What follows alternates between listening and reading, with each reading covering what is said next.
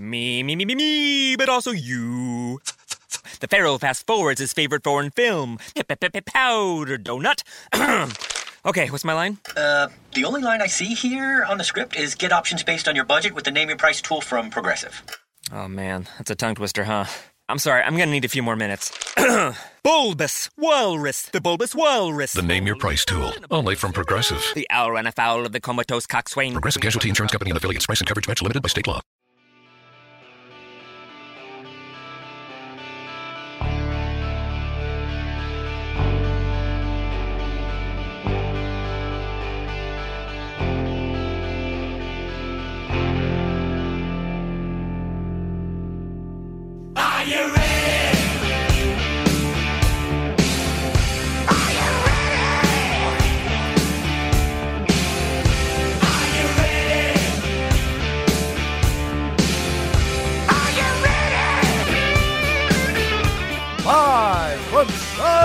California, this is the moment you've all been waiting for.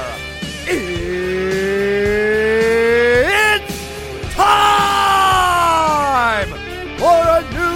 episode of Kings of the Podcast. Buckle up, here we go.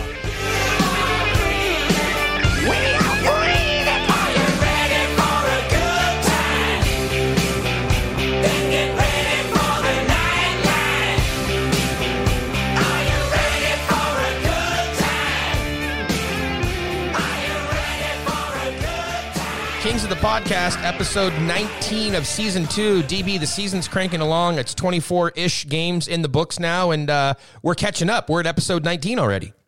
Yeah, you know it's funny, but man, I got a uh, mid midterm grades column coming out. So we're almost to the. Uh, corner. I do have a, a column for TFP every six games, but I did my midterm grades. And man, one of the most fun games you've ever seen in the for the Kings over the last couple of seasons last night in Anaheim. Well, it's funny you bring that up because I have the exact opposite reaction to that game. I thought that it was one of the most frustrating games. I'm sure we'll get into that. Uh, we're bringing on uh, our guest today, our, our actually our unofficial Anaheim Ducks correspondent, one of the many, uh, because we had Felix on earlier in the year and he was fantastic. This is the the other side of the coin. We're going to bring in uh, Mike Hammer from Violent Gentlemen.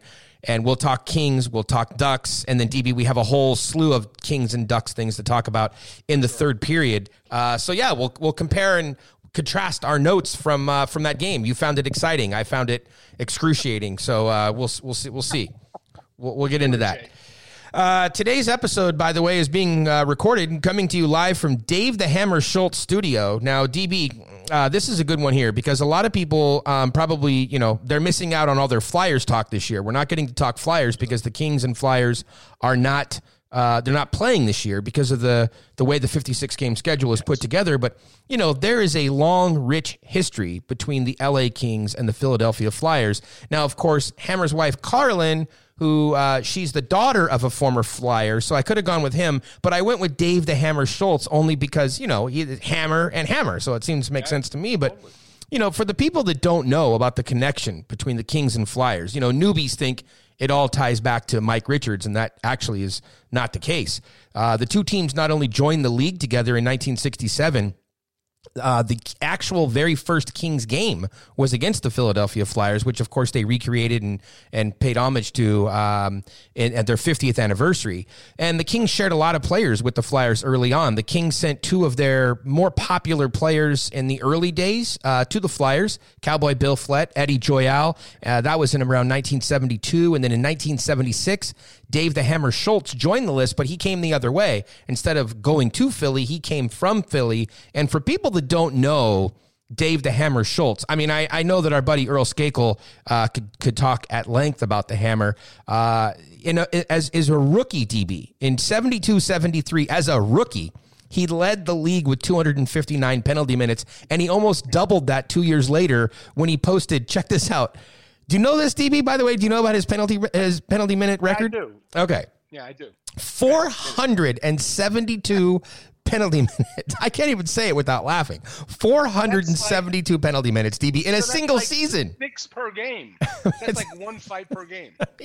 when you Average. when you think of the Broad Street Bullies, of course you have to be thinking in part of the Hammer. Um, he had 232 penalty minutes in his only full season with the Kings. He was only here for a very brief time, uh, but that those 232 penalty minutes, uh, that is a record that stood for 10 years until it was eventually broken by Tiger Williams. Of course, Kings fans, longtime Kings fans, um, will remember him.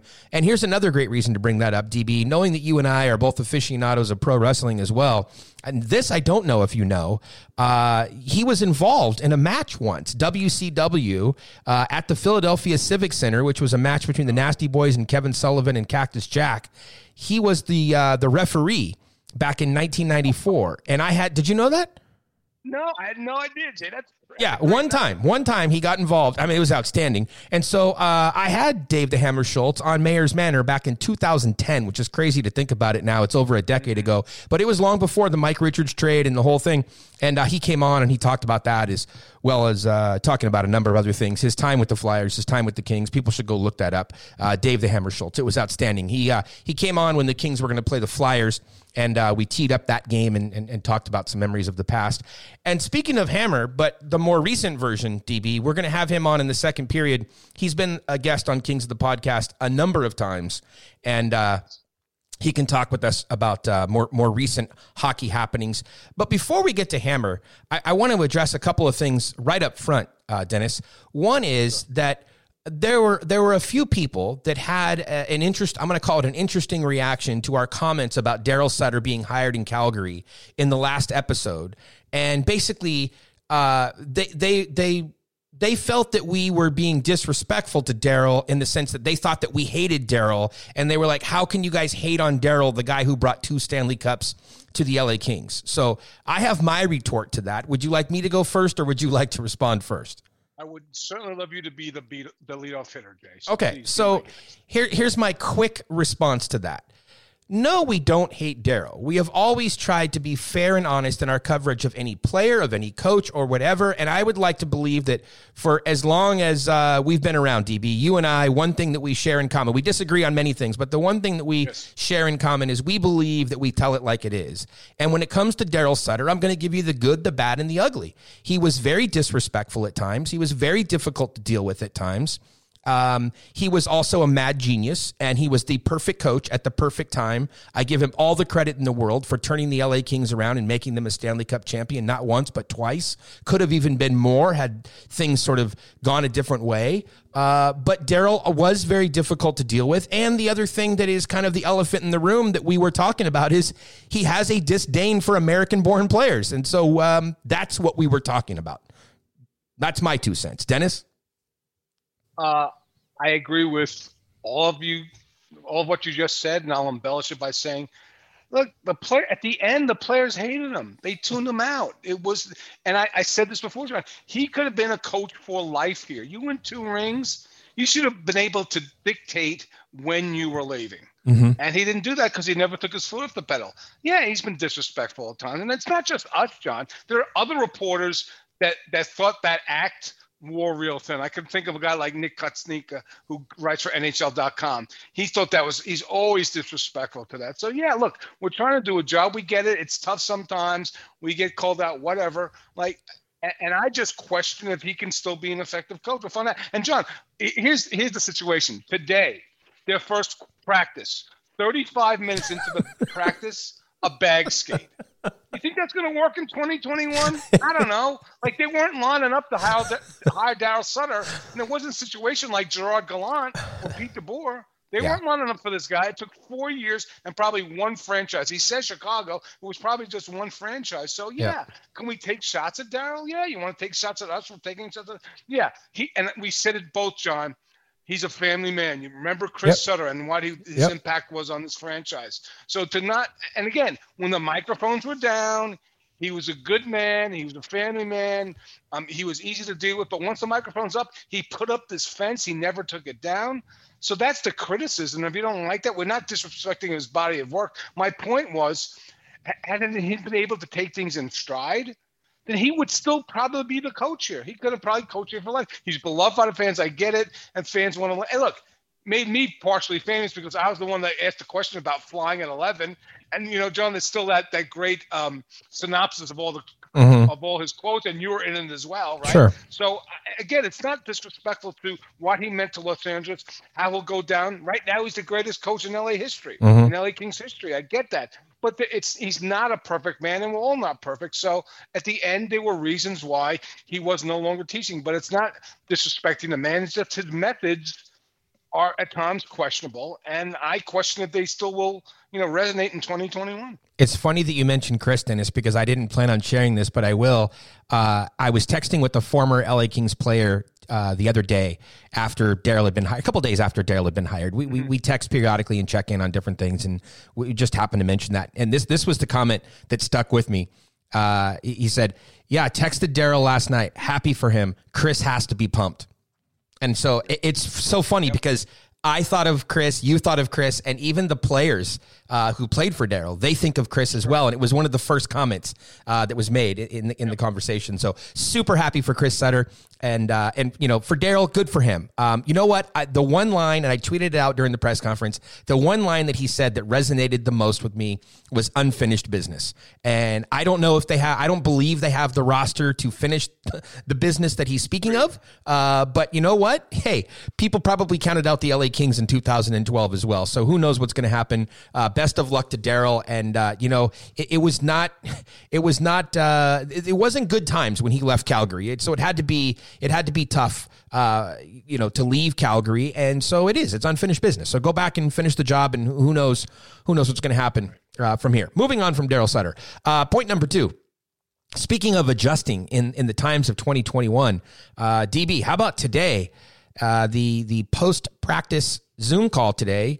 You had asked Drew Doughty, "Hey man, what do you uh, how how do you liking this whole new setup? Are you tired of Zoom yet?" what did he have to say? I like it. I'm not gonna lie to you guys. I hope you don't come in the dressing room anymore, and we just keep doing it this way. Or maybe we can do face to face, like uh, conference room type things. But we like keeping the music on and after the wins, you know. Yeah. Well, let's be clear about let's be clear about this, Dennis. He was not joking, and you could tell that Drew had put some. He was waiting for that question. You could tell that he's been thinking about this because he he had it all lined up, and he was rather serious when he was talking. About. it. He's like, "No, I don't want you guys back in the locker room. We like the music, and uh, you know, I hope you guys never come back in." He was he was he was very serious about it. DB.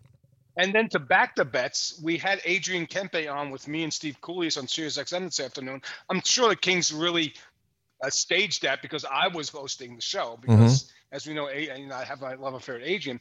And Steve Kouleas asked Adrian, says, you know, uh, Drew wants Dennis banned from the locker room. What do you, would you agree with that? He goes, yeah, I would.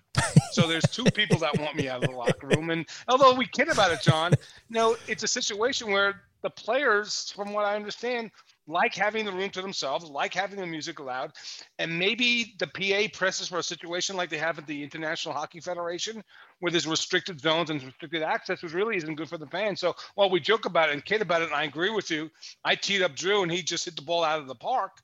Um, it could be a situation where it impairs our access to players, and it's a very controlled environment. You only get one or two questions to, to two or four, maybe one or two players every um, every availability, which isn't great. Right? Yeah. You should be able to go in and walk. I mean, I don't think it's going to get to that point. So while it was classic Drew Doughty here, like there's a bigger concern that you know, for the fans' sake, they should hope that we get back into the locker rooms, and I'm sure we will start next season. Yeah, I'll tell you, DB, I, I really don't like it, and I'm not I'm not here to get on a soapbox Yeah. and snivel and say Please, that we deserve it or anything because that's not the case. I mean, we're we're blessed, we're very lucky, we're very fortunate to have access to the players.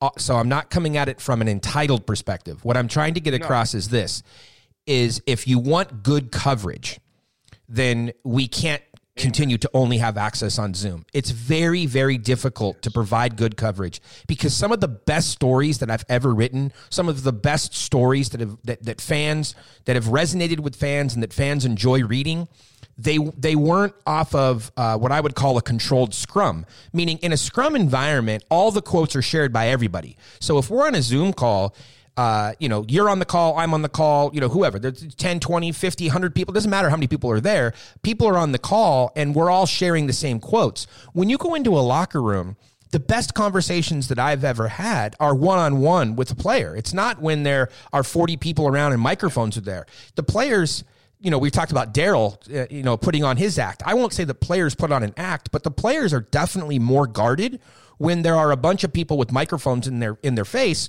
Uh, because they, you know, they don't necessarily know exactly who's there and who they're speaking with.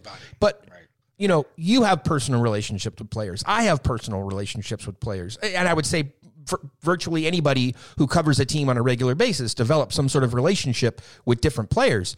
And it's those relationships that allow you to get good stories, to get good quotes, to to tell interesting sides of things. And let's be honest, this is a league that needs all the publicity and attention that it can get. This is not the NFL, right? So, in order to do that, Dennis, we need access to the players. And it's great when they come on Kings of the podcast, and we do. We have a lot of fun with them and, and, and whatnot. But part of the reason that we can have fun with certain guys is because of the relationships that we've developed outside of Kings of the Podcast. It's not like they come on the program and it's the first time we've ever talked to them and it's like a morning radio shtick. That's not what this is. So, um, while I certainly appreciate where Drew is coming from and the privacy of the room and, and that sort of stuff, and I don't know what the solution is, and maybe it's, you know, open the room at practice, but not after a game, you know, I, I don't know. I'd be okay with that. Maybe there's a happy compromise somewhere in there, but it is, it is very sterile when even Drew's solution, which was to do, um, the, the conference room type thing. Like when you go to a big NHL event, they don't open the room. That's how they do it. So if you go to the outdoor game, like in in Colorado, for example, or even at Dodger Stadium, they bring the players into. Um, you know, a conference room, and you get you know a couple of players, and you get to ask your questions. But again, it's it's really just a face to face Zoom is all it is. It's not you you don't have that one on one interaction uh, with the players that you do you know otherwise. So that's my that's my two cents on it. No, and and- to give further context, and we love that, and that's a new KOTP word of the of the year context. Like so, people, and, and short of this making it a love affair, maybe it will be right now. Like what makes you you, what makes you the mayor, is if, if people saw how we operated in the room and saw how you work, John, it, it's the point in time where where you get those great stories. I can even visualize it right now. There's six or seven people standing around Kopitar. well, DB, don't give away my secrets. Yeah, no, no, and, well, unless they get in the room, and I'm not going to copy what you do. So maybe one or two other reporters might do. But the great thing about you, John, is that like there'll be six or seven people around Kopitar or Brown after a game, and there'll be other places, in the room, and then you'll just break away from the pack and saddle over to when he was here, a Clifford, right, or or or whomever, or Quick or whatever, and that's where you get. That's where you get the juice. Mm-hmm. That's where you get the meat of the story. Mm-hmm. Like that's how you operate, and that's how you get those great stories. It's it's a relationship, and then you can go one on one because yeah, they are guarded when there's seven people around, but when they're talking to you or me, it's a different conversation. Well- so I get it, I understand, and that's that's that's the art of what we do. Mm-hmm. And that's also where trust i i comes in too, Yes. because a lot of the things that those guys uh, are sharing with us and that we're talking about in those one-on-one moments, such a large percentage of that never gets talked about publicly. So it's hard to develop trust with a player when you're only talking to them on Zoom. You're not even a face on Zoom. You're you're just you're just a, a microphone. Like you're just they're they're talking into a void. So yeah, enough of us uh, complaining about about Zoom. Uh, it is what it is in the year 2021. Uh, we'll have to see if Drew Doughty gets his wish. Uh, you know, as much as Drew says that, I, I I do just think that he's not looking at the bigger picture, and that is he does love a good audience. You know, Drew, Drew Drew's good at telling stories. So uh, I think after like while he might be enjoying it right now, I think after a while he would miss us coming in there and and, and giving him the opportunity to uh, you know sort of own the room and and speak his mind. Who knows? We'll find out. I couldn't agree with you more. I agree with you. Yes. Well, let's uh, let's bring somebody in that we might not agree with very much. Uh, Mike Hammer from Violent Gentlemen. He will, of course, come in and uh, tell us about all things going on uh, behind the orange curtain with the Anaheim Ducks and what's going on with VG, our favorite hockey brand. So after the break, Mike Hammer from Violent Gentlemen.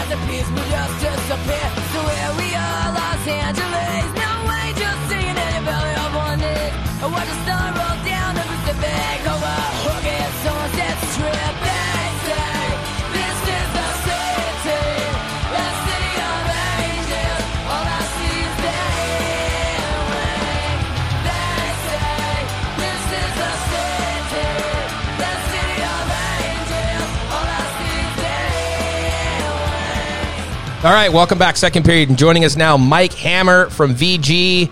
Hammer, what's happening? Boys, what is going on? Well, we feel like we have a lot to talk with you about today. It's been a while. Uh, I, I think because the conversations kind of blur together when we've talked to you on air versus off air. But I think that you've gotten Yeah. married since the last time we had you on the pod. I don't know. We can talk about that. But I know the number one thing you want to talk about right now because you were bugging us about it last time. With this appearance, you now have set the record. You have been on the program more than any of our other guests. So congratulations. Oh, I'm going to have a championship belt made right now. okay, there you go. I'm sending it. I'm sending email while I sit here. King of the, I'm the king of the king of the pod. You are. You are for sure. Uh, Kings and Ducks they they re-engaged last night uh, in their second game of, of their eight game series this year. Let's just start Yep. there. What are what are your takeaways coming out of that game?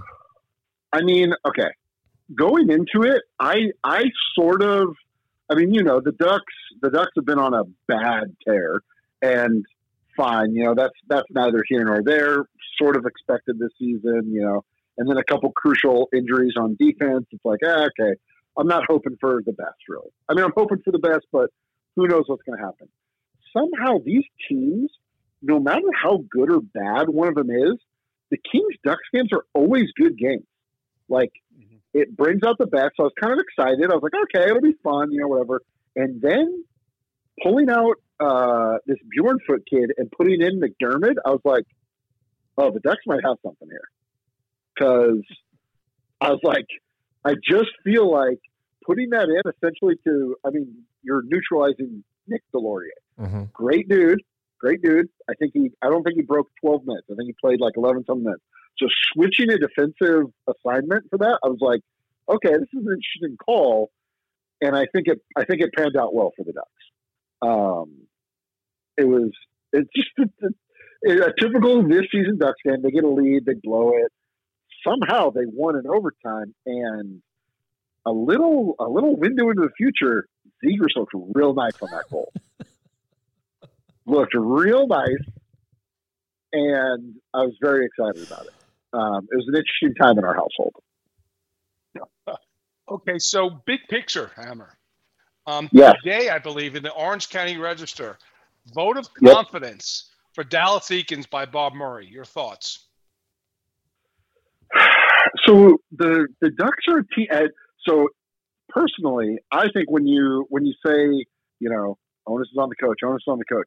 When the GM has had zero, you know, have has, has had zero onus on him of essentially the team he built and the team he puts on the ice and says this is it.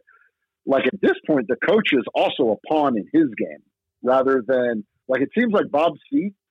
It's it's it's been as hot as ever, and there's no talk of Bob going anywhere. So it's almost like I, I don't know if I put a ton on the coach because these are the pieces he's given. And the one thing I will say I, I do not understand, and I, uh, to be honest, we're we're in meetings all day today, so I didn't get to see if Dallas spoke of this at all. But the fact that Zegras is getting whack ice time is insane, and I don't know if that's a I mean, maybe you guys could shed some some higher end hockey knowledge light on this, but I don't know why you would take a kid like that and not just play the fuck out of him. Well, one of the reasons is that he's not ready for the NHL. So you you have to treat those kids with gloves, and that's what they've been doing. They've been they've been trying to manage his minutes, manage the situations. Look, here's the thing, and fans don't want to hear about the future. Everything is now. We're in an instant gratification society. Uh, Kings fans are Oh, going through it as well with with Byfield and Turcotte and you know everybody. Rush everybody, rush everybody. Not Play- just fans. Okay, not just fans. DB two on his hashtag play the kids. you know, just just trade everybody, put everybody on waivers, just play play everybody. There's a 14 year old Yeah. kid playing in Orange County right now that should be on the Kings too, as far as everybody is concerned. Look, there's no I mean, den- I mean, he could have he could have he could have helped last night probably. okay. There's no denying that Trevor Zegras has all of the ingredients to be a future superstar. Uh, hell, the kid's already had his own bowl at Chipotle. I mean, he's he's a superstar in the making. That's big. That's big time. Did you try the bowl, by the way? No, I. Uh, if it was anywhere else, maybe. I'm not a huge Chipotle fan. Okay. And uh, I'm also like I looked at it and I was just kind of like, that's cool they gave him this, but like it's Chipotle. Like Okay. you could literally just you Hey. literally tell them what to do. Like it's great for him. That's cool. He got a deal. I hope he secured the bag and got a little got a little payday out of it. But Yeah. Hopefully there was I, an. wa- I was I wasn't rushing out for it. Okay, well, hopefully there was a hopefully there was an envelope involved uh, for him for sure. But yeah, Yeah, I mean, look, the kid's absolutely, a superstar, but uh, you have to you have to ease him into the lineup. It's not something that um, you know you're not just going to put him on the top line and let him go. Uh, but I mean, I guess why not? If you're Anaheim, why not? What what, do- what are you playing for at this point? Is Anaheim making a playoff push? Um, I mean, I would say I would say no. Right. I would say no, but this year it's insane because I mean, you know, you look at the normal, you look at the normal season and you go, what are the most important games? Inter interdivision games, Mhm, right? Like mhm. that's those are the must-win four-point games. Every game this season is a must. So it's like any anybody could take it. Anybody, you know, we just saw uh, announced today uh, Darcy Kuemper out Mhm. for four weeks. Yeah. So you you know the eyes of some of those lower teams kind of lit up a little bit. Like, okay, do the Coyotes start to drop out of it? Like, that's where this is going to be. The, if if Vegas can keep winning games and the teams at the top can keep winning, it's just a straight dogfight between these like these lower teams. Anybody, could- the the fourth team in could be anybody. Mm-hmm. Like, it's it's going to be it's going to be a super exciting end of the season. I hope. And if the Ducks make it, cool. I don't I don't I'm not I don't have a ton of excitement for the playoffs. I don't I don't know how well it would go, but I will not be anybody that's in that fourth spot won't be a surprise. Okay, so they're not making the playoffs. Yeah. Okay, let's, let's, let's be real here. Okay, they're not making the playoffs. So let, let's make it something because they, they they've played three more games than everybody. They're trailing by four. Yeah. And not only the thing that screwed them is Minnesota. Minnesota's playing great right now. They're on the run. Yeah, So yeah, yeah. let's make the assumption that we get to the trade deadline in April, and and I'm going to give you a couple of names, Ham. Okay. Yep, Um, yep, Yes or no deal them. Rickard Rakell. Oh, Rickard Rickard's tough, man. It's like I would be the worst GM ever because I just I I assimilate to like great people, and Rickard is like the the sweetest person ever. I don't know, like I don't know what the like. I I hated putting Henrique on waivers. I thought that was he is another like great dude, great in the locker room, and I I just don't feel like that's I mean, I, I guess I'm new school mentality where I think I don't think punishment is the way to teach or do anything, and I thought that was a terrible move. So I don't know. I don't. I don't feel like you deal. I don't feel like you deal Rakell yet. I mean, last night he went off. He's he's been looking pretty good. It's playing the Kings. Um, so, uh, uh, so you wouldn't like. So you want Henrique on the team? I'll give you another name, Hampus Lindholm. Okay. Hampus. I mean, fuck, that's another tough one. Um, another great dude. Uh, the Swedes, they're just so nice. Um, I mean, I, You'd be the all of these definitely would be. All, I, absolutely, of course I would. But the the other reason this is tough is it's like is without knowing what the return is. So it's like, would you know? Would I deal Hampus for you know some picks and a bag of hockey sticks? Like probably not. But would I deal him if he was part of a deal for you know it's him and a few other things for this big piece that's going to totally change the game? Sure, that could be anybody could be a part of a deal like that, and I would be excited about it. Well, I'll give you. I'll give you an example, Ham. Okay. Okay. Uh, If he was at the top of the deal for for Filip Forsberg, would you do it? Oh yeah, yeah, I would. Um, so there is circumstance where you would trade the guy. for sure, but I think that's anybody. Um, and I mean, there's just people, but like also, my brain is so shot that I look at the. I've looked at the sport as which people have terrorized the Ducks, and Forsberg, I feel like, is a terror. Like he is a dangerous at all times player, much like uh, there was a, a little bit of an off moment for him, but like a Kopitar, like Kopitar, you know, the, the team had, you know, the, the less, you know, whatever that was, the, the real dark time.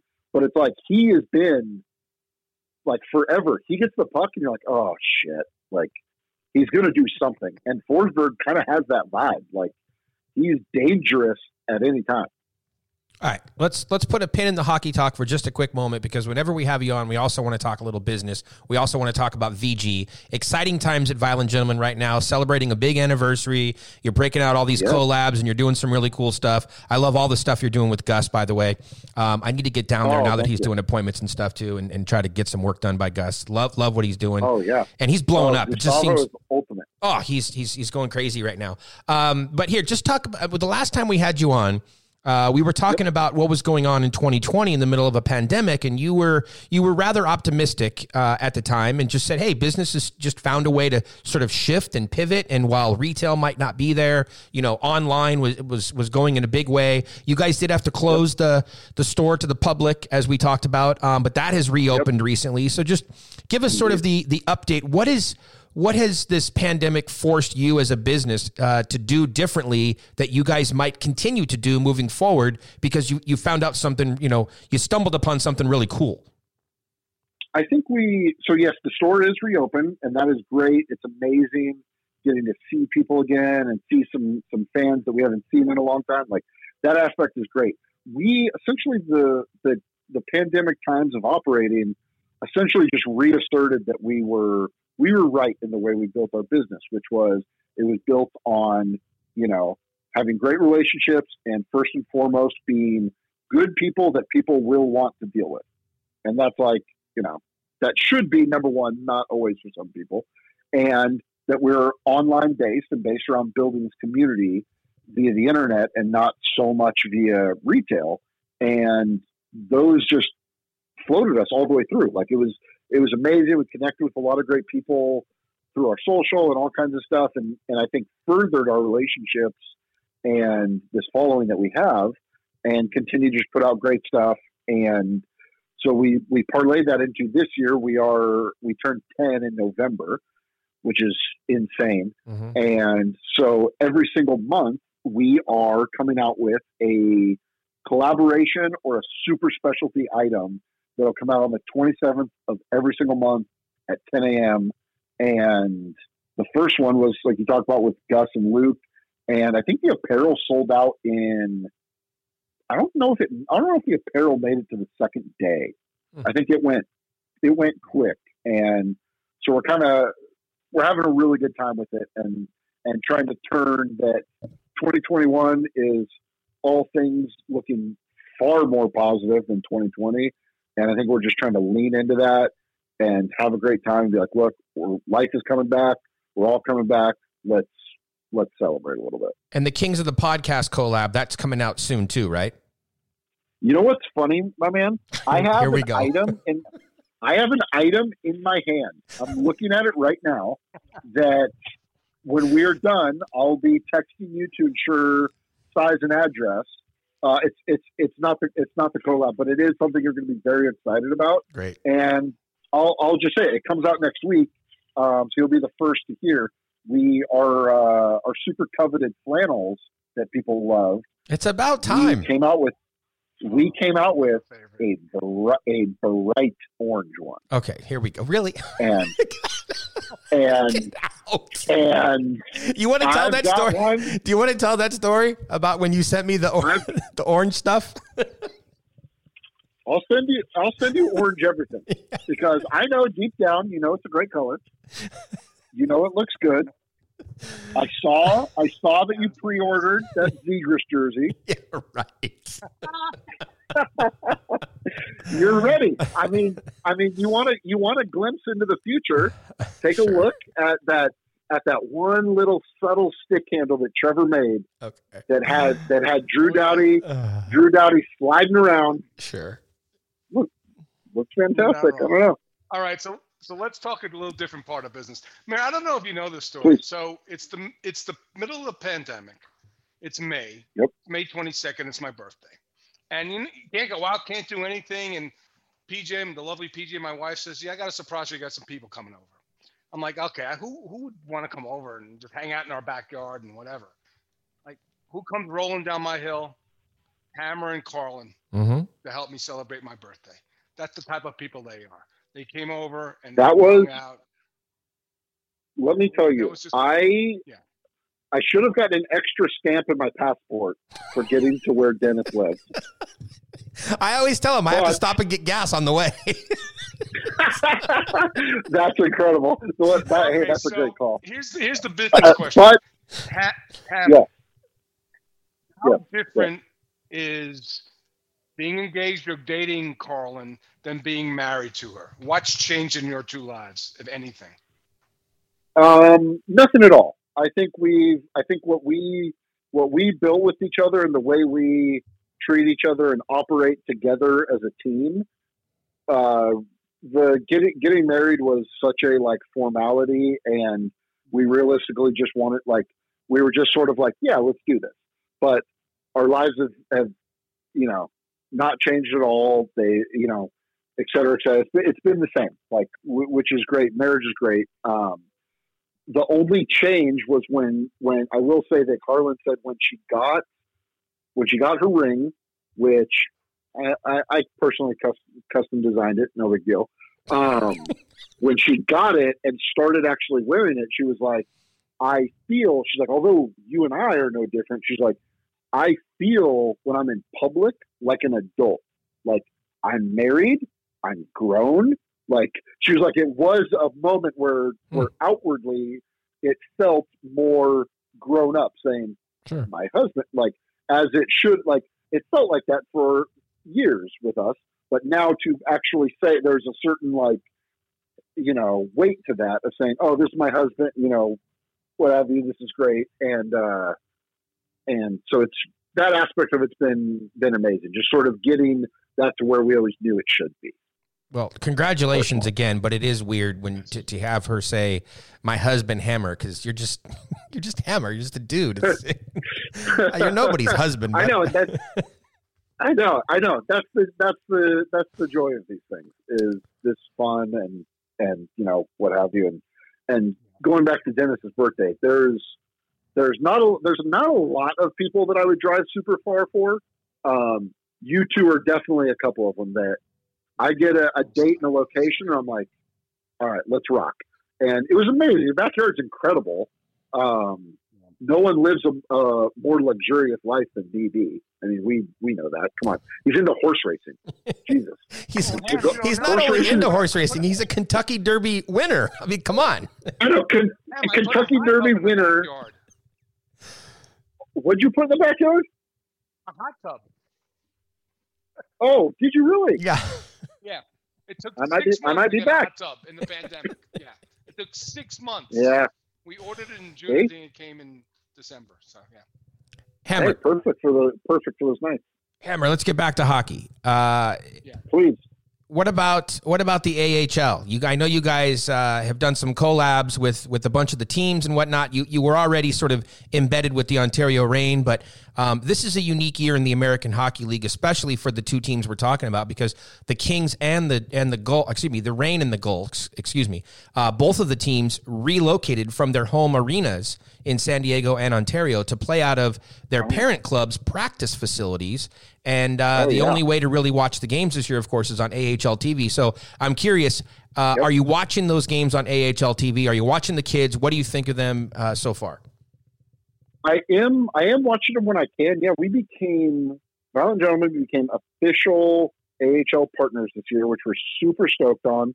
And not just like obviously we do a ton of stuff with the Reign and a ton of stuff with the Gulls, and they're both incredible organizations. Obviously, like what the Ducks and the Kings have done locally to grow the game, it's unheard of. And it's like it, the opportunity wouldn't exist somewhere. Like you're not growing hockey in Toronto. Mhm. Everyone knows like you're good. What they've done here is incredible. And then going down that level to the AHL, it just goes even further. And they're amazing. They're the best people to work with, super open minded. We we love it. Every everything about the AHL is incredible. Um, so I have been trying to watch a little bit on AHL TV. It's awesome. I think. I mean, the the the arena side, obviously at uh, what's it called now? It's not Toyota Sports Center. Uh, Where the Kings play, in that realm. the Kings play out Yeah, of the, Toyota, where the where, Toyota Sports Performance Center, and then their real arena in Ontario is called Toyota Arena. not confusing at all. I'm glad that they kept it like that. um, that place, obviously, you can't have fans in, Mhm. but we've watched games together at the Irvine rink. The Gulls could straight up play there, I agree. and that Right. that arena is beautiful. Like oh, it is, Amazing. it is top notch. And I hope, I hope that they. Obviously, they're not gonna they're not gonna be there full time. It doesn't have the amenities things they need. I don't see why they wouldn't just play a few games there every season, especially with the Reign, knowing closeness. They can fit a good amount of people in there, and it just makes things a little bit easier for you know your families, your introductory hockey fan who's like, oh, I can spend five bucks, ten bucks on a ticket, take the family, see some Mhm. live hockey. Like, I think that could be such a good tool in growing and getting some new fans. Um, Well, when they had the I rookie it. tournament there, it was fantastic. When the NHL, I mean, you had six popped. teams. Oh, it was Oh. great. It was great.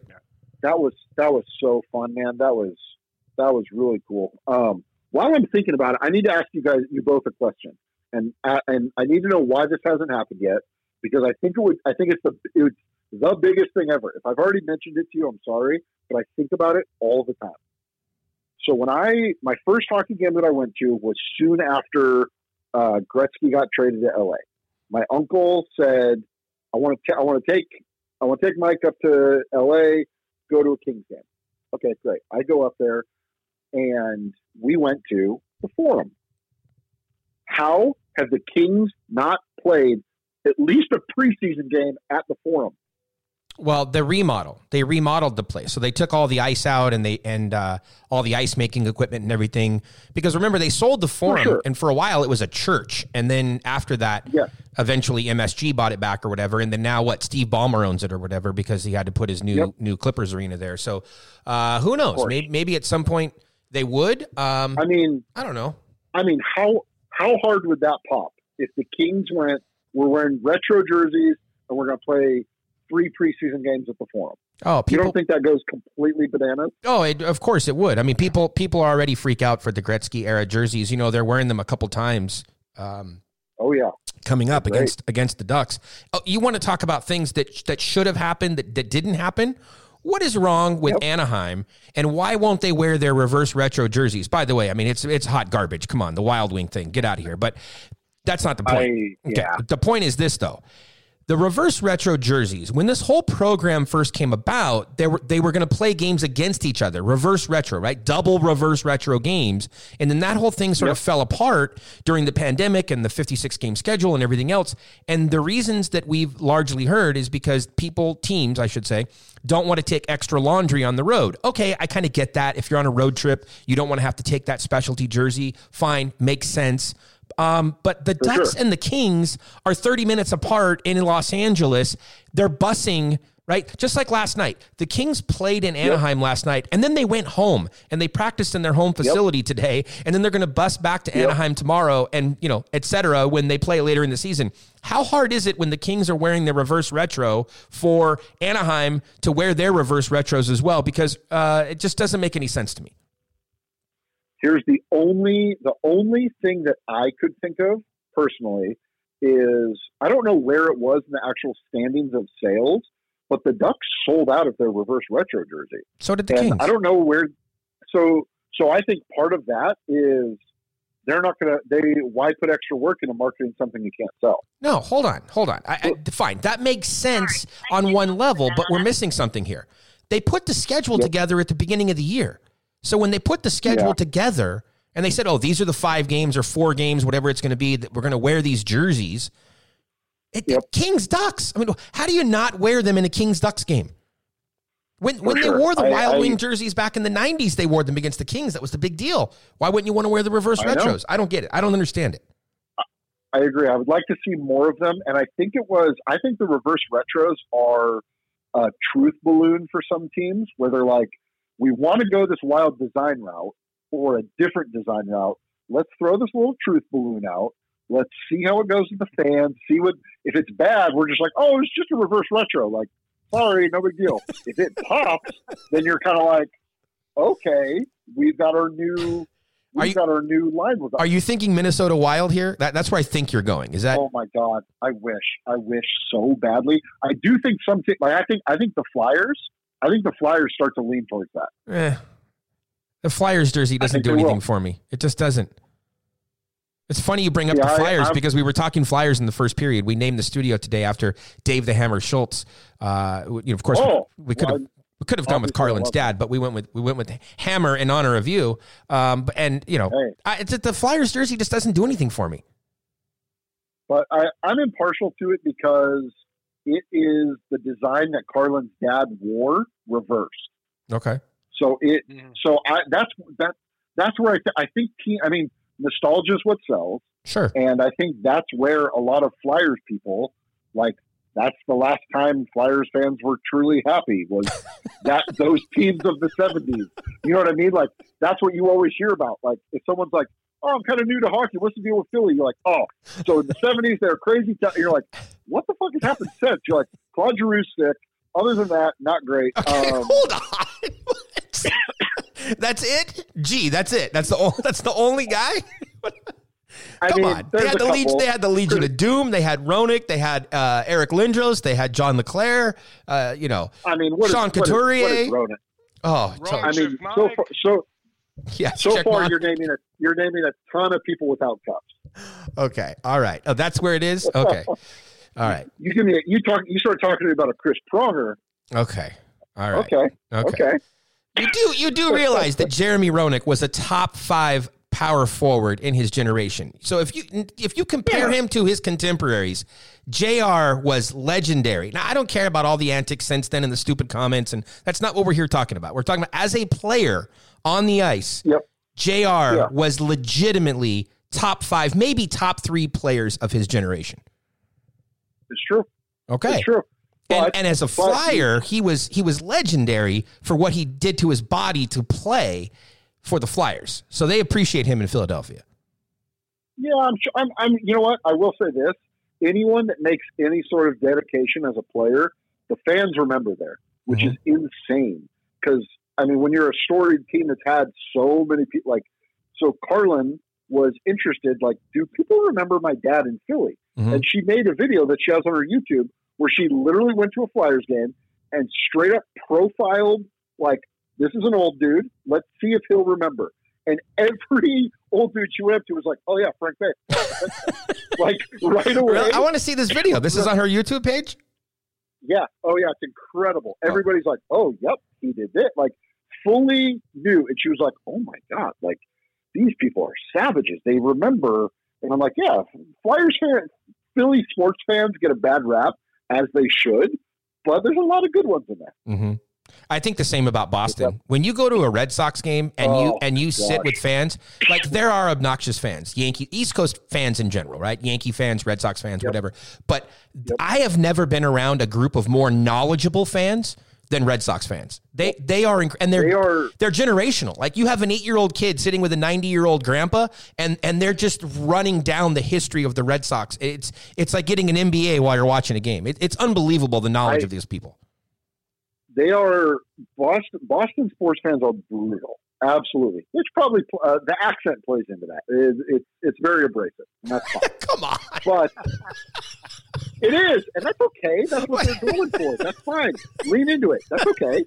But I will say, when our when our good friend uh, Matt Beleskey signed with the Bruins, we went and visited him. Like I don't know, six months into him being there, and he said, "I can't believe how great it is to be here."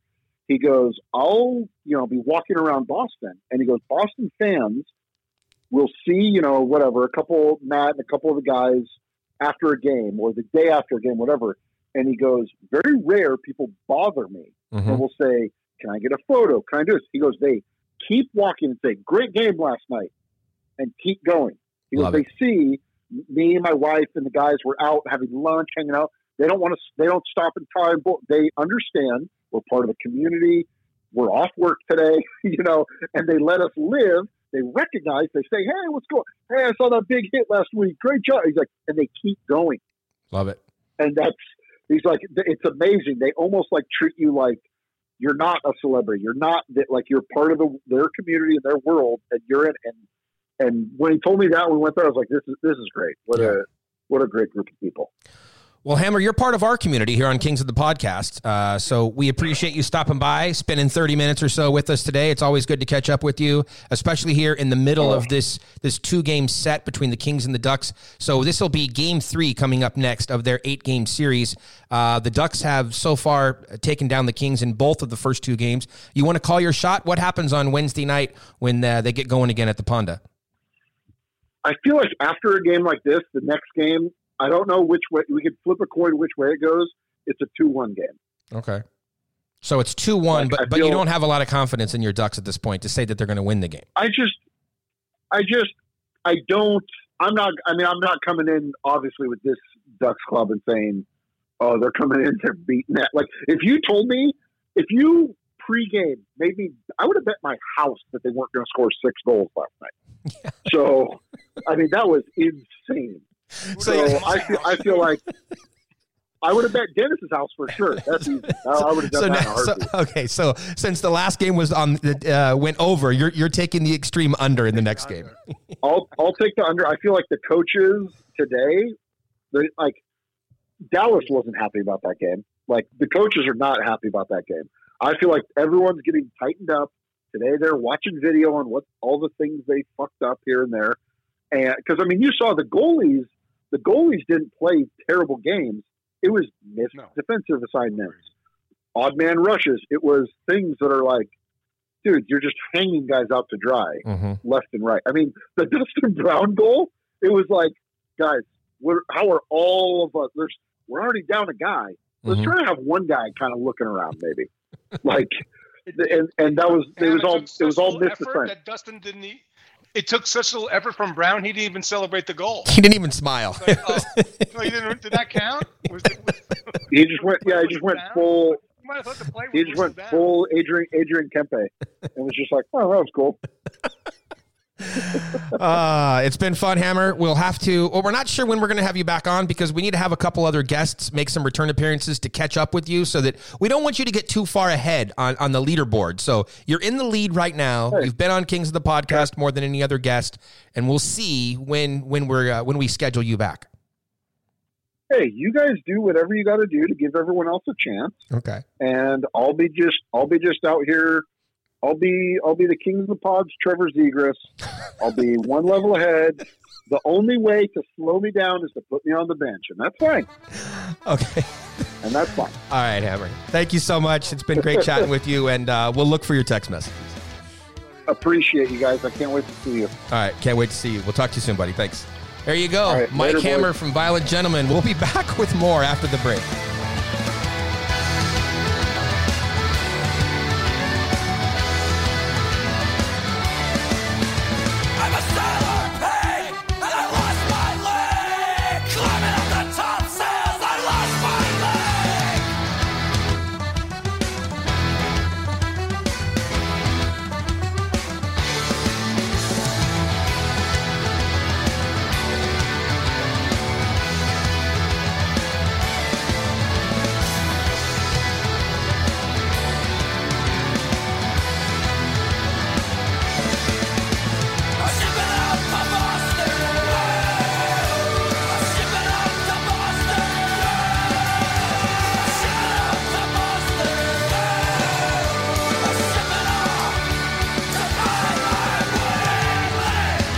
Welcome back to the third period of Kings of the Podcast with DB and the Mayor. Third period.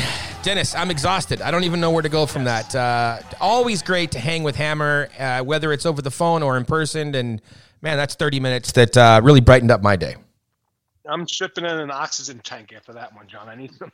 I need some oxygen after going 30 minutes with him. But just a great guy, you know. Obviously married to Carlin, so it's just a, always fun catching up with him, and just one of our best guests of all time. Yep, yep, for sure. Uh, DB, before we go any further, let's make sure that we give a shout out to our buddies over at Manscaped. They do a great job of supporting the program.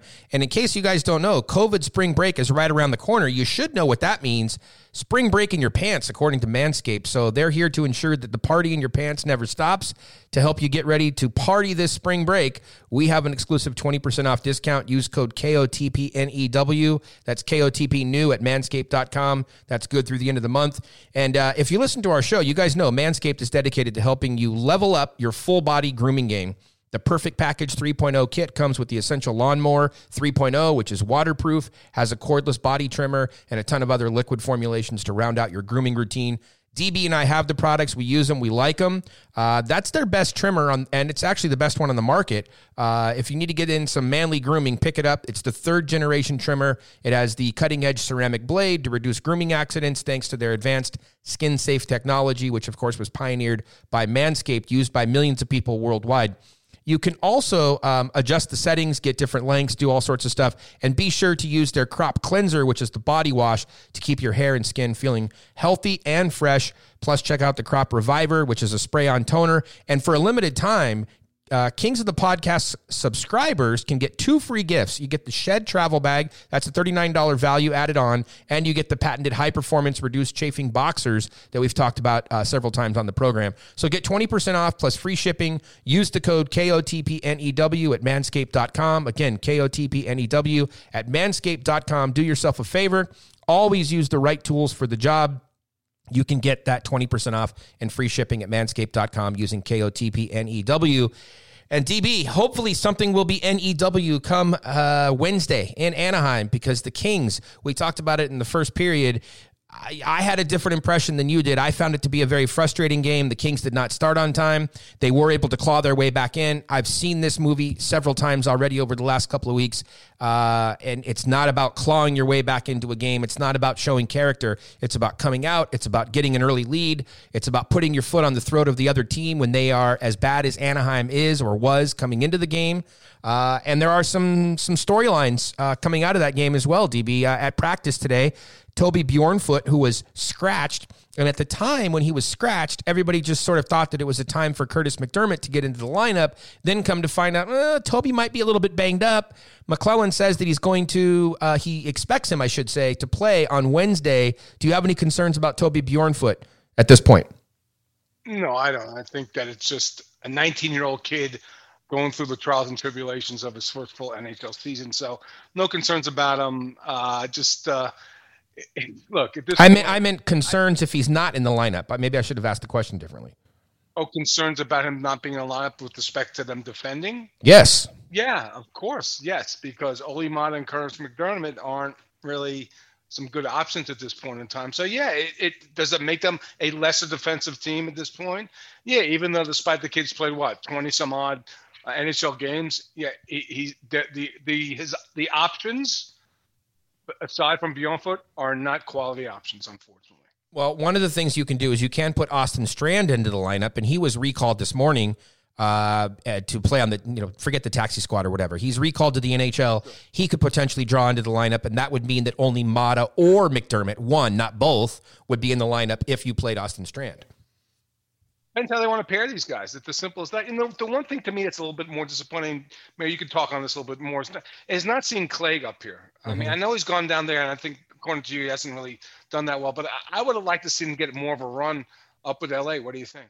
Well, it's it comes down to those roster spots again as well is really what it boils down to. When when everybody is healthy, they have their seven spots on D full, and again that would be Mikey Anderson and Doughty. That would be uh, uh, Roy Walker, um, Maatta, MacDermid, and and Bjornfot. So that's why they came into the season planning that there was going to be a rotation between Bjornfot and Clague, and we expected to see a kind of a 50-50 split. But as I reported on Kings of the Podcast uh, a week or two ago, it seems like they're very happy with Toby Bjornfot, and they want him to play the rest of the way. So if that's the case, they would have to carry an eighth defenseman in order to get Clague in.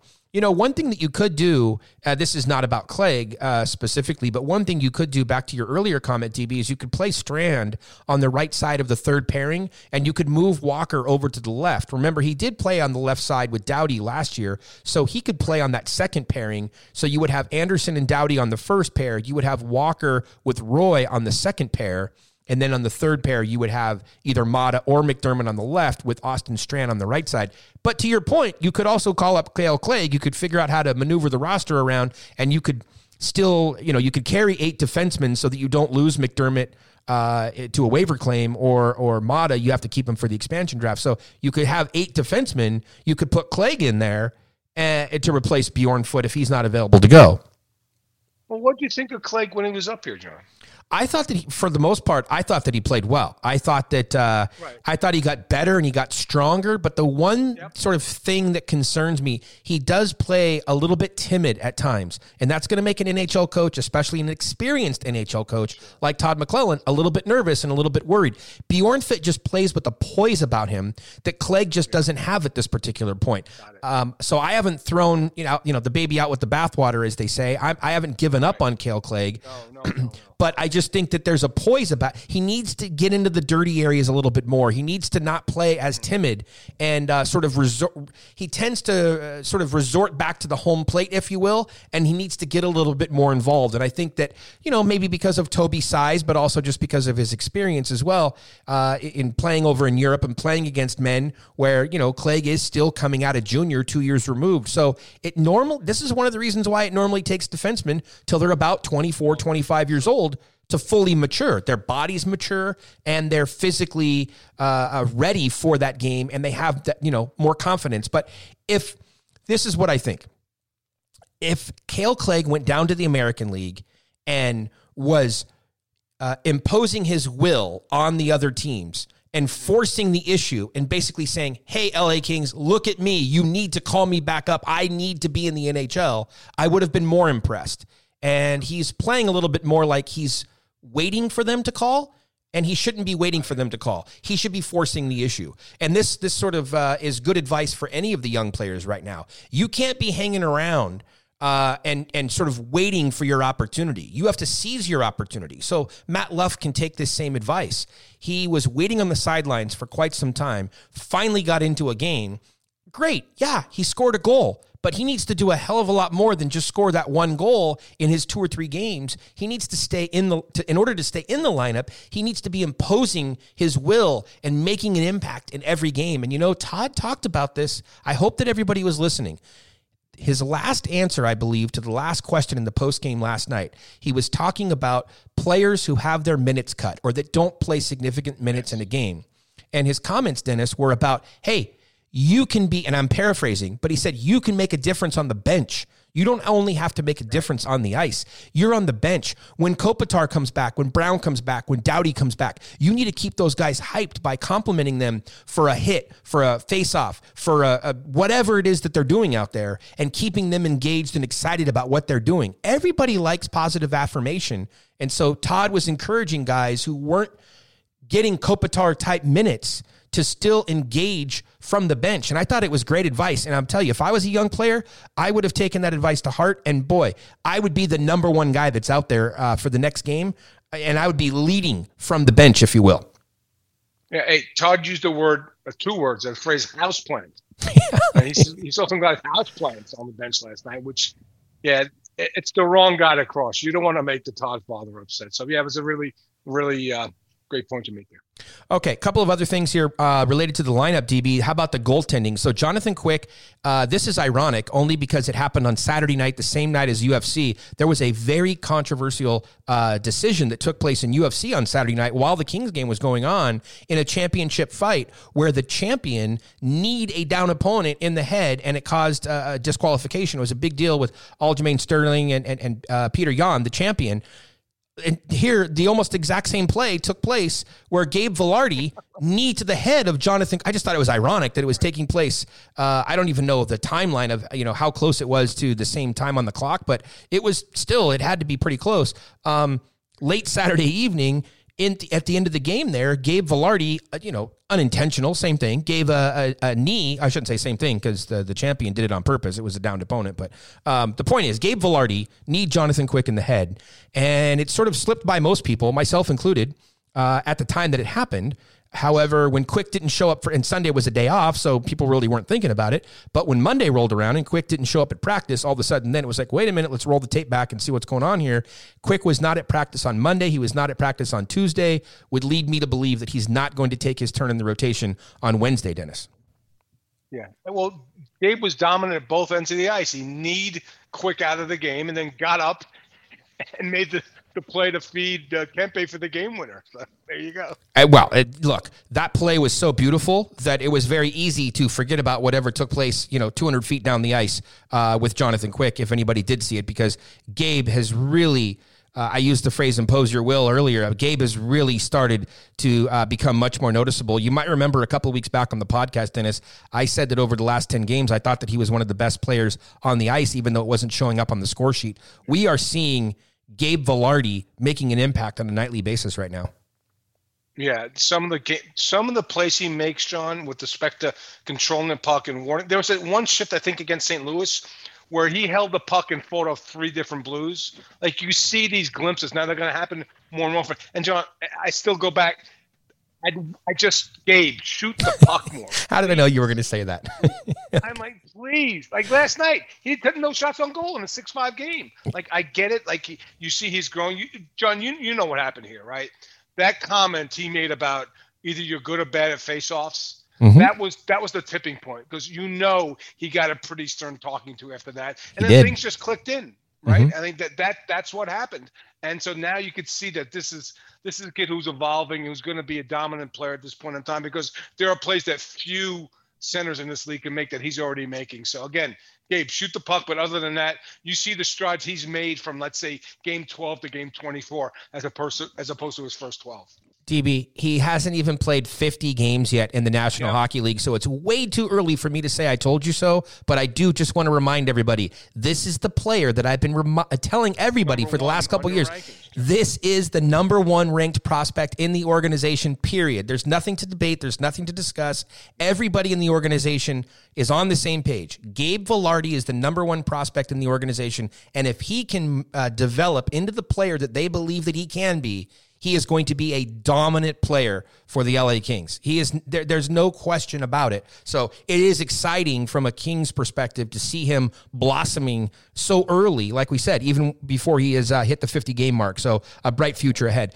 Dennis, um, let's end the program today with a whole segment uh, taking in some fan questions. A lot of questions coming in on Twitter. So let's try to answer as many of these as we can very quickly. Uh, one of them: Do you think that fans will be able to return to Staples before the season ends?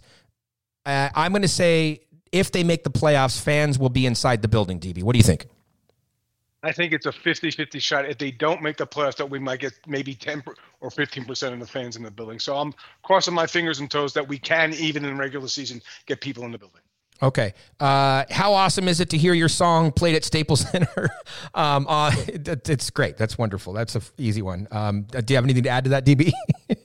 No, it's every time it goes on, I play the, I- take a video of it and tweet it out. But it's it's again, we know how to thank for that, John. Right? yes, absolutely. Uh, if you were if you were the GM, would you make a big move at the deadline or would you make it during the offseason? So I think we differ on this, DB. I would make it in the offseason and you would make it at the deadline, right?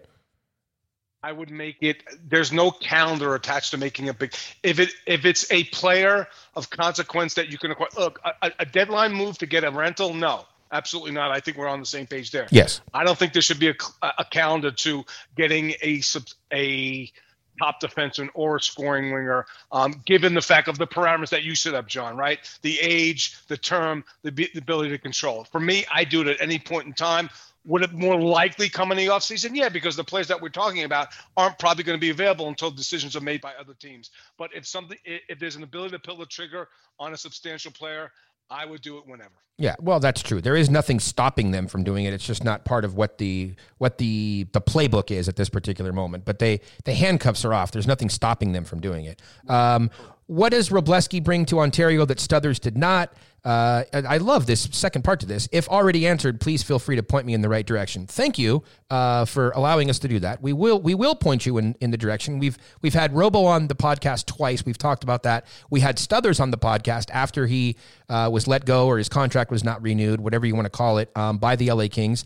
I would just say this. Uh, what he brings is a fresh voice. And Rob Blake, when he came on the podcast, was very complimentary of Mike Stothers. Uh, Mike Stothers was very complimentary about his time in the organization. Wonderful coach, very accomplished coach. Um, helped them, you know, led them to a Calder Cup. Uh, I think everybody that's listening knows what, how I feel about Stutz. Um, he's one of the you know three people that I respect more than anybody else in the world of hockey. So tremendous amount of respect for Stutz.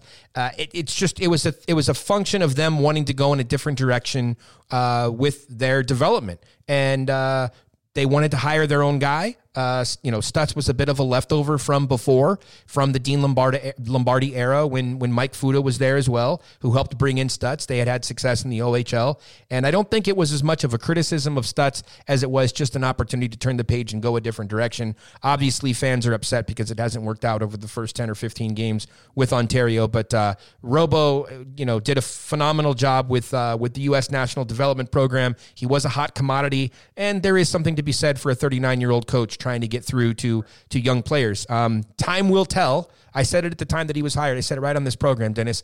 Time will tell if he was the right hire or not, because what you're asking him to do now is more than what he's ever done before, because he's stepping up a level, right? So I'm not ready to write the obituary on Robo just yet, uh, but that's the answer to your question. Anything to add to that, Dennis? Yeah, I will say this. So let's be real here. The credit to the players who are up here who are developing, like Anderson, like you know, like uh, Vilardi. Var- yeah, Vilardi. That's that's Stothers. Now, on the flip side of this, guys, and I've been taking hits left and right every time they lose a game, but I will say this: the guy's coached 13 frigging games. Like you're not gonna fire the guy 13 games in to a new job. Like he's come, his track record and body of work developing players, like is on par with what they wanted. So that so with respect to the timeline, fine. This is the cho- and you met they made a choice. They want to go with it. Is this guy qualified based on his body of work? Yeah. Is it a step up, like you said? Yeah. But after 13 games, you're gonna come on, really? Like you want to make a decision two years from now? Like Yes. give this guy an opportunity to work with this talent, regardless. And look, I joke and I, I, you know, I throw arrows and darts at the record. I get that, but give the guy the opportunity to work with these players, do what he did at the U.S. National Development Team, and hopefully he replicates his body of work here. To- To say 13, hey, should they make a change? I'm like, what's the change you would make? The only possible change you could make, John, would be to rehire Mike Sellers, and they're not going to do that. So let it breathe, give it time. Even though I poke fun at their record and things of that nature, it's certainly not the time to make a change at this point in time. You, you hired this guy for a reason. Let him do his work and see what the results are. Okay, a couple of other questions in here to uh, to get in before we wrap up today's program. Is there? This is an interesting one, I think. Is there any one player that you would not want Seattle to take? I have my player. Do you have a player?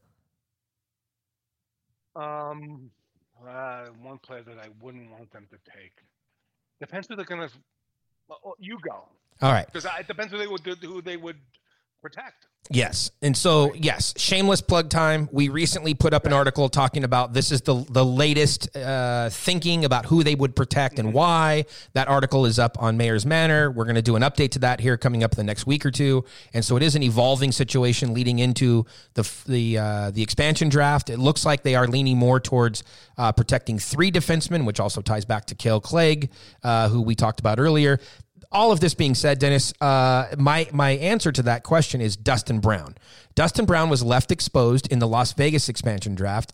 You have to believe there's a good chance, a very good chance, that he'll be left exposed in the Seattle expansion draft. And I would not want Seattle to take, from a Kings perspective, I would not want them to take Dustin Brown because I think that his story needs to be told from beginning to end in Los Angeles. He needs to retire in LA King whenever that is at some point in the future. So I would not want them to take Dustin Brown.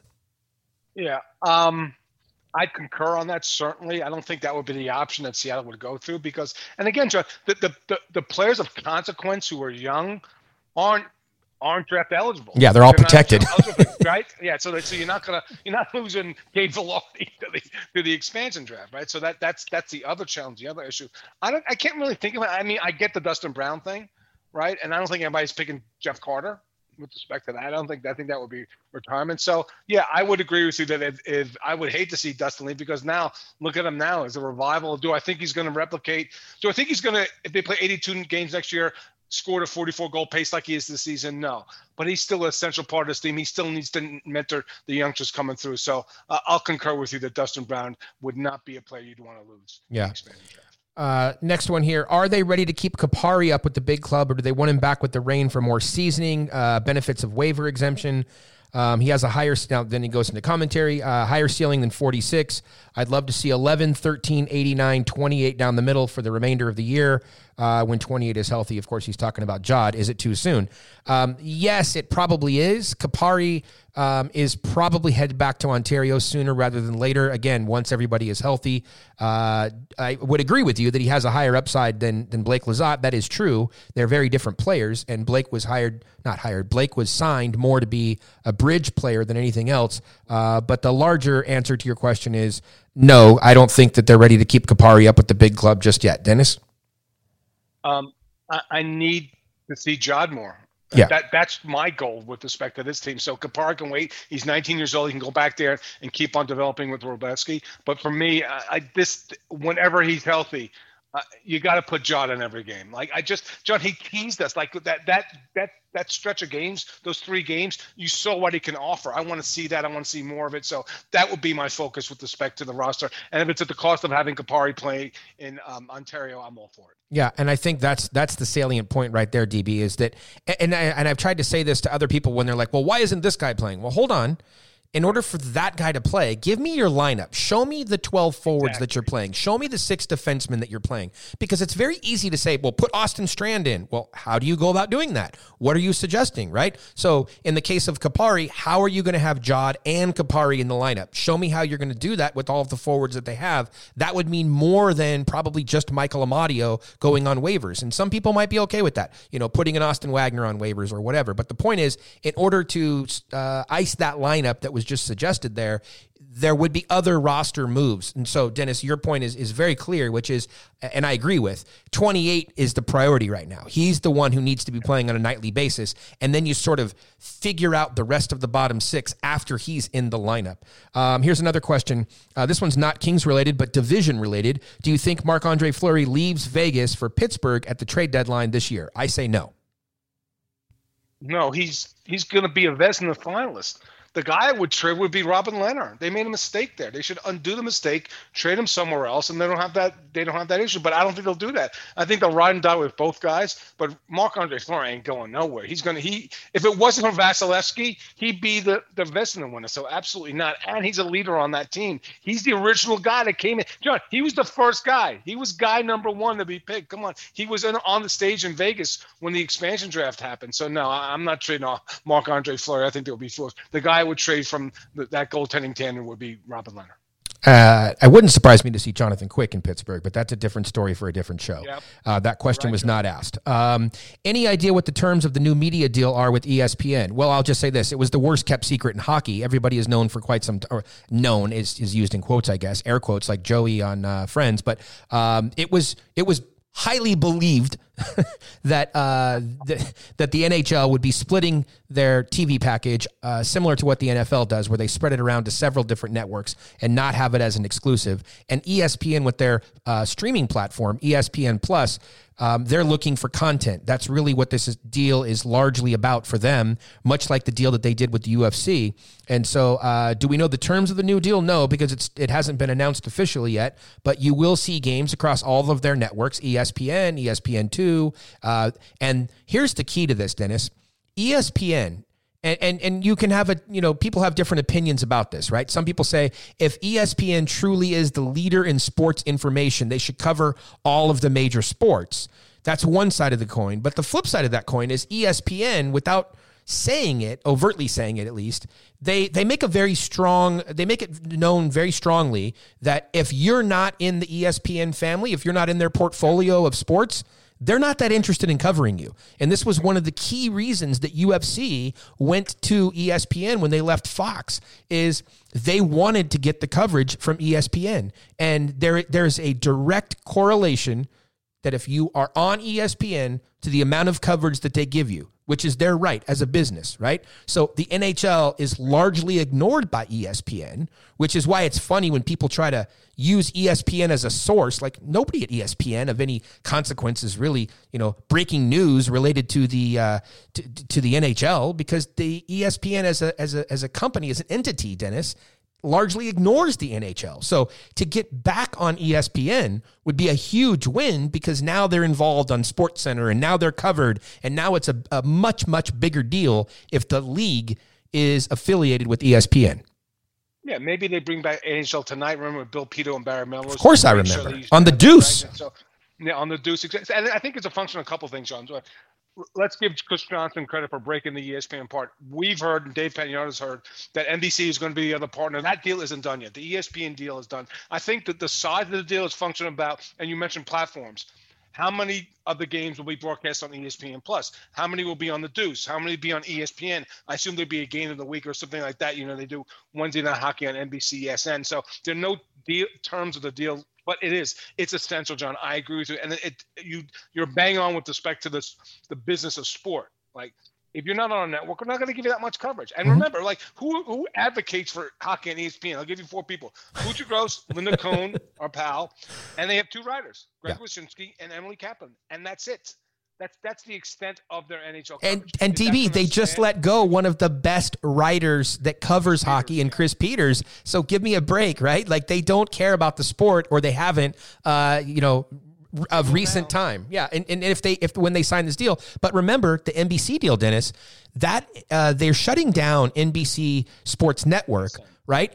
Um, however, NBC as an entity is moving all of their sports content over to the old, or what is the current, I guess, USA Network.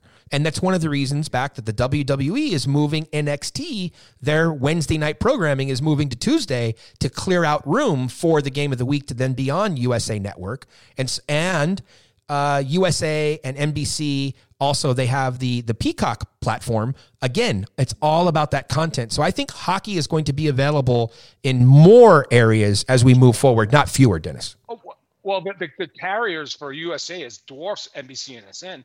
Like John, you know, I go to like when we go on the road, when we used to go on the road, like for the NHL events, half the hotels don't have e- N- NBCSN for an NHL event. Mhm. Like, it's crazy. Mhm. Right? So the, the- yeah, no, it's a win moving to USA Network. You know, many more households cover uh, carry USA uh, get uh, on their on their system as opposed to NBCSN. So I agree with you. I think 2022 is going to be a huge year.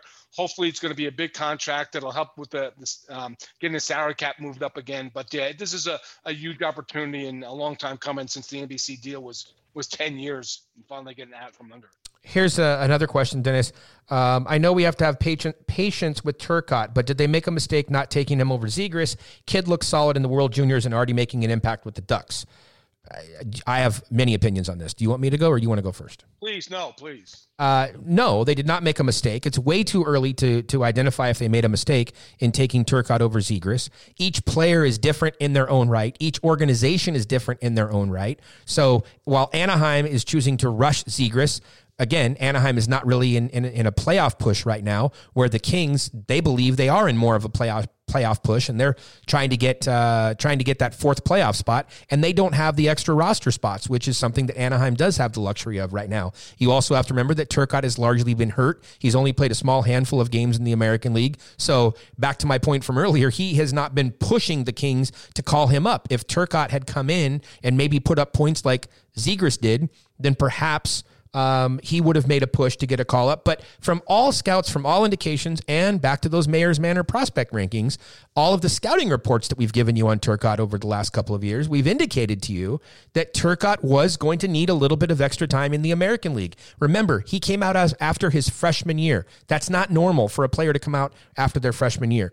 Uh, so he's going to need a little bit more seasoning. And also remember this: the Kings were interested in two players at that pick. It was Turcotte and Zegras, and they believed uh, and we don't know, and we won't know for many years, um, that while they're both great players and had great futures, they believe that Turcotte would ultimately give the organization more in the sense that he has the ability to be a winger as well as a centerman, and he plays such an intense. I, I don't want to. I don't like the comparisons to Mike Richards, but it is something that he's going to be hearing a lot more of, um, sort of, you know, in, in the near future. Uh, Turcotte is a very dynamic player, and uh, it, it, when he's healthy and when he's going and when he learns how to train and, and play like a pro, he, people are going to fall in love with Alex Turcotte. So I don't think there's going to be any worry uh, about them not taking Zegras, although it stings for Kings fans right now. Okay, so the companion question, John, is did the Kings make a mistake picking Byfield over Stützle? Why don't we just pair those two questions together and people can tweet that because it's the same answer. Yeah, I don't. I don't think that they did. Well, you're right. I think that it's uh, it's a it's the same answer. It's the same answer because you can't answer that question today. So if you play fantasy hockey, congratulations that your that your player is is scoring points for you and doing all that sort of stuff. But uh, Quinton Byfield was not drafted for this season. Ottawa drafted their player knowing that they were going to put him in the lineup this year. The Kings drafted their player with a roadmap in mind, with a plan in mind for the next not only one, not only two, but three years. And same thing with Kaliyev. So they, the Kings, they. I don't want to say they knew what they were doing because people are going to tell you that they don't know what they were doing, but they had a plan of what they wanted to do and they are executing that plan. And it is way too early to pass any judgment um, on that plan. Uh, that's that's my not opinion. only that, John, John, not only that, it's okay if other teams' players do well. No, it's not, Dennis. don't you spend any time on Twitter? No, it's not. Like that's the whole point. Like, yeah, Stützle, some of those moves, that, that's great. Zegras, yeah, it's okay, fans. It, it's not a bad thing. It, it helps everybody, you know, right? A rising tide creates all boats. It's not oh, it's not bad that Zegras and Stützle look like comers, right? Doesn't mean that the Kings players aren't going to be comers. It, it's just it's it's like a Venn diagram. The two circles are not connected. It's not the same. You, it's okay that those players are playing well. Now it's time for Reign Rehab on Kings of the Podcast.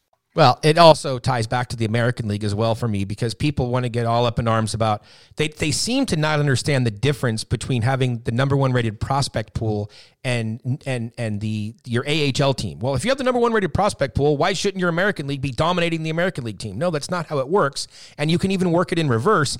Um, I want you all to go and look up the roster that Stothers won the Calder Cup with in Manchester, the final year of the Monarchs before they moved their AHL affiliate to Ontario. I want you to look up and down that roster, and I want you to tell me how many bona fide NHL players ended up uh, coming off of that roster. So they had a tremendous amount of, of success that year in the American League, and it meant absolutely nothing when you look at the big picture in terms of players becoming impactful players at the NHL level. At that time, when they were winning, they had built a roster to win. And Stothers was developing some players to go on to NHL careers, and others he was working within the confines of the American League in order to have great success in the standings, in the playoffs, uh, you know, etc.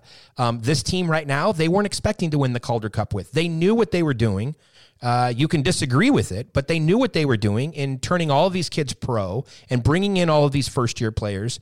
It is concerning, though, and it's getting more and more concerning as things go on. Um, that the fact that they can't seem to string some wins together, and part of it is the inexperience. Part of it is going up against a, you know a big team, a more experienced team, say in a Bakersfield. Uh, but as they start to go through their second time around the league here, which is coming up soon, um, and they start to see these teams they hopefully will be able to have uh, to make some adjustments and we'll start to see a difference. What really concerned me, Dennis, not to make this all about the Ontario Reign, but it's prospect related. What concerned me um, would be the the last two games. I, up until then, uh, there was there was everything sort of seemed like to be okay. This all sort of makes sense, you know. Yeah, a couple bounces here and there, you know, mistakes in the game, but man, getting blown out the way they were blown out in those last two games, that is a little bit concerning. So I'm very curious to see how they're going to respond this weekend. Also, because they're going to have the full week off to practice, make some adjustments. And then what's also interesting is you get two different teams.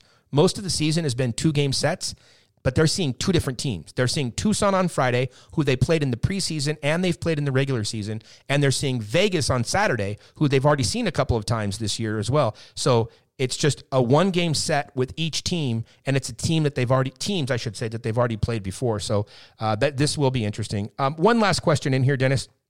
Uh, this one says, um, "I get Wagner, but why take Kupari out? He hasn't been in long enough to act."